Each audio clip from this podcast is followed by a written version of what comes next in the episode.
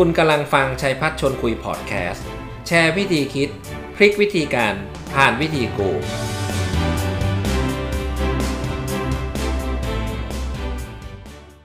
สวัสดีครับ ยินดีต้อนรับเข้าสู่รายการชัยพัฒชวนคุย พวกเราหลายคนคุ้นหรือยังครับที่จะต้องทำงานแบบ work from home แน่นอนครับหลายคนก็ปรับตัวได้ดี แต่หลายคนก็ยังหงุดหงิดอยู่นะครับ เพราะรู้สึกว่าการทำงานแบบ work from home นี่ หนักหนาสาหัสเอาการ ก็อยากจะกลับไปทำงานที่ออฟฟิศในเมื่อตอนนี้เหตุการณ์ก็อาจจะยังไม่กลับมา ถ้าเราจะต้องทำงาน work from home และจะต้องประชุมออนไลน์กับเพื่อนๆ พี่ๆ ผู้บริหารบ้างลูกค้าบ้าง การประชุมอย่างมีประสิทธิภาพ น่าจะช่วยทำให้ชีวิต การทำงานที่ work from home ดีขึ้นมีความสุขขึ้น วงเล็บ ถ้าประชุมออนไลน์แบบไร้ประสิทธิภาพ เยินเยอะวุ่นวายนะฮะ ผมคิดว่า คงจะแย่หน้าดูนะฮะ ดังนั้นวันนี้นะฮะก็เลยมี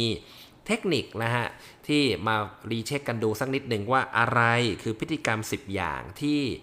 พวกเรานะควรจะหลีกเลี่ยงและไม่ให้เกิดขึ้น นอกจากพวกเราไม่ทำแล้วก็ลองเช็คดูนะครับ ว่ามีพี่ๆเพื่อนๆน้องๆ ในออฟฟิศ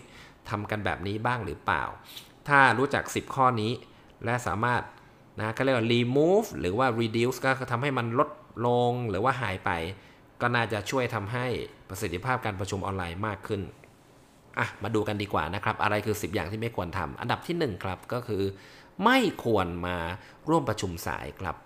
เริ่มประชุม 10 โมงมา9โมง59 อย่างนี้เรียกว่าสายไหมครับ ก็ถ้าพูดตรงๆก็ไม่สายแต่ว่าไม่ดีครับ เพราะว่าการประชุมออนไลน์มันไม่เหมือนวิ่งเข้าห้องประชุม คุณควรจะมาถึงก่อนประชุมนะฮะ เปิดเข้าระบบ คุณจะใช้ซูมคุณจะใช้ Hangout ก็ตาม เข้ามา 5 นาทีก่อนเพื่อเพื่ออะไรฮะเพื่อดูอุปกรณ์เสียงของคุณหน้าจอนะให้มีความพร้อมและเมื่อ 10โมงตรง ทุกคนพร้อม ผู้นำการประชุมก็สามารถเริ่มประชุมได้เลย อันนี้อันดับที่ 1 ซึ่งจะต้องทำให้ได้นะครับ อันที่ 2 ระหว่างที่ประชุมพยายามอย่าพูดคนเดียวนะครับไม่ควรพูดคนเดียวเพราะว่าการพูดคนเดียวในห้องประชุมที่บริษัทมันก็น่าเบื่ออยู่แล้ว นี่มาประชุมกันแบบ work from home พูดคนเดียวนี่ผมบอกเลยมีโอกาส หลุดมากนะครับ หลายคนอาจจะเหมือนนั่งมองหน้าคนอยู่นะฮะแต่จิตใจเขาอาจจะลอยไปถึงไหนแล้วก็ได้ไร้ประสิทธิภาพมากต้องระวังนิดหนึ่ง ก็อาจจะต้องสลับกันนะคนหนึ่งพูดถามตอบทำ two way communication ให้เยอะก็น่าจะเป็นทางรอดนะครับ อันที่ 3 ไม่ควรจะรบกวนสมาธิผู้อื่นนะครับ ก็มีวิธีการง่าย ๆ ก็คือใช้ระบบมิวก็ได้ ใครจะพูดก็ค่อยอันมิว นะใครไม่พูดนะก็ใช้มิวไว้ก่อน ซึ่งผมคิดว่าอาจจะมีแอดมินการประชุมสักคนหนึ่งคอยอันมิวทุกคนแล้วก็คอยมิวทุกคนนะครับ แล้วก็สำหรับผู้ที่พูดอยู่ก็คอยอันมิวนะก็น่าจะช่วยได้ดีขึ้น อันที่ 4 นะครับ ก็จะไม่พูดแทรกคนอื่น อันนี้น่าสนใจนะฮะ เพราะว่าการพูดกันหลาย ๆ คน โดยใช้ระบบผ่านแอปพลิเคชันนี่จะงงมาก ๆ ก็อาจจะต้องหา แอดมินหรือเลขาการประชุมสักคนหนึ่ง แล้วก็กำหนดเป็นวาระนะคนละหนึ่งนาทีคนละสองนาทีอะคุณสมศักดิ์เชิญก่อนอะสองนาทีอะพี่สมศรีรอสักครู่อะไรอย่างนั้นเป็นต้น ก็ทำให้การประชุมกันมีประสิทธิภาพมากขึ้น ข้อที่ 5 ครับเป็นคำแนะนำเลยนะครับ การประชุมนะฮะผมเข้าใจนะฮะเป็นเรื่องที่บ้านเป็นเรื่องที่เป็นพื้นที่ส่วนตัวหลายบ้านก็ไม่ได้มีความพร้อมที่จะ โชว์หน้าจอ แต่ว่าข้อ 5 นี่ก็เป็นสิ่งที่หลายสำนัก recommend หรือแนะนำนะครับ ก็ควรจะเปิดหน้าจอ เพราะว่าการสื่อสารเนี่ยที่เห็นหน้ากัน มีการพยักหน้า เห็น body language ก็จะทำให้การประชุมมีประสิทธิภาพมากขึ้นสำหรับคนที่เคอะเขินสภาพของบ้านนะที่มันไม่ค่อยจะเอื้อมหน่วยเท่าไหร่ก็มีก็เรียกว่าสามารถทำสกรีนได้นะครับ ก็เพื่อมีรูปทะเลมีรูปภูเขา ก็น่าจะทำให้ รู้สึกมั่นใจมากขึ้นแล้วก็โอเคขึ้นอะมาดูกันข้อที่ 6 นะครับ ผมคิดว่าข้อที่ 6 ข้อที่ 7 ข้อที่ 8 นี่เรียงไปเลยแล้วกันนะครับ ก็คือไม่ควรเปิดเสียงเพลงเสียงดัง เพราะมันรบกวนคนอื่นไม่ควรใช้โทรศัพท์นะฮะระหว่างที่ประชุมผ่านโน้ตบุ๊กกับโทรศัพท์เดินไปเดินมาไม่โอเค แล้วก็ไม่ควรจะกินขนมด้วย แม้ว่าจะอยู่บ้านก็ตาม แต่ผมคิดว่าก็อาจจะต้องดูนิดนึงนะเป็นมารยาทในการประชุม ข้อที่9นะครับไม่ควรพูดนอกเรื่องเพื่อหลุดประเด็น เพื่อจะแก้ตัวนี้ขอแนะนำง่ายๆนะฮะควรจะ start with agenda นะครับ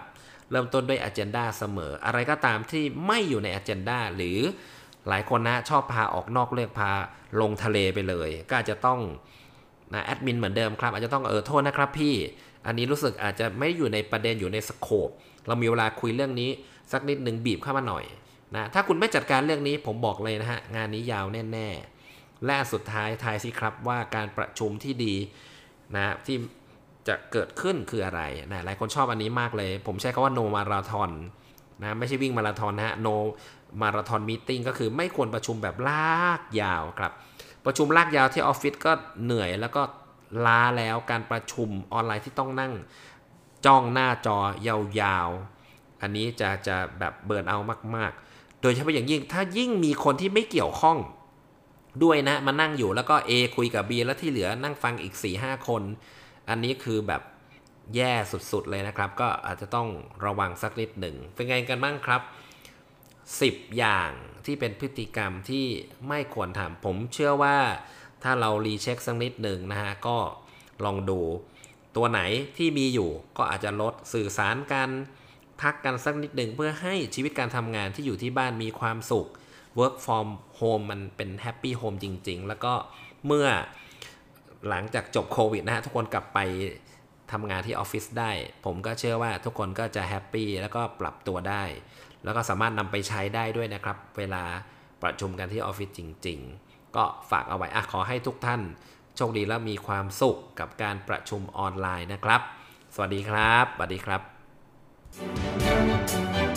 คุณกำลังฟังชัยพัชร์ชวนคุยพอดแคสต์ แชร์วิธีคิด พลิกวิธีการผ่านวิธีกู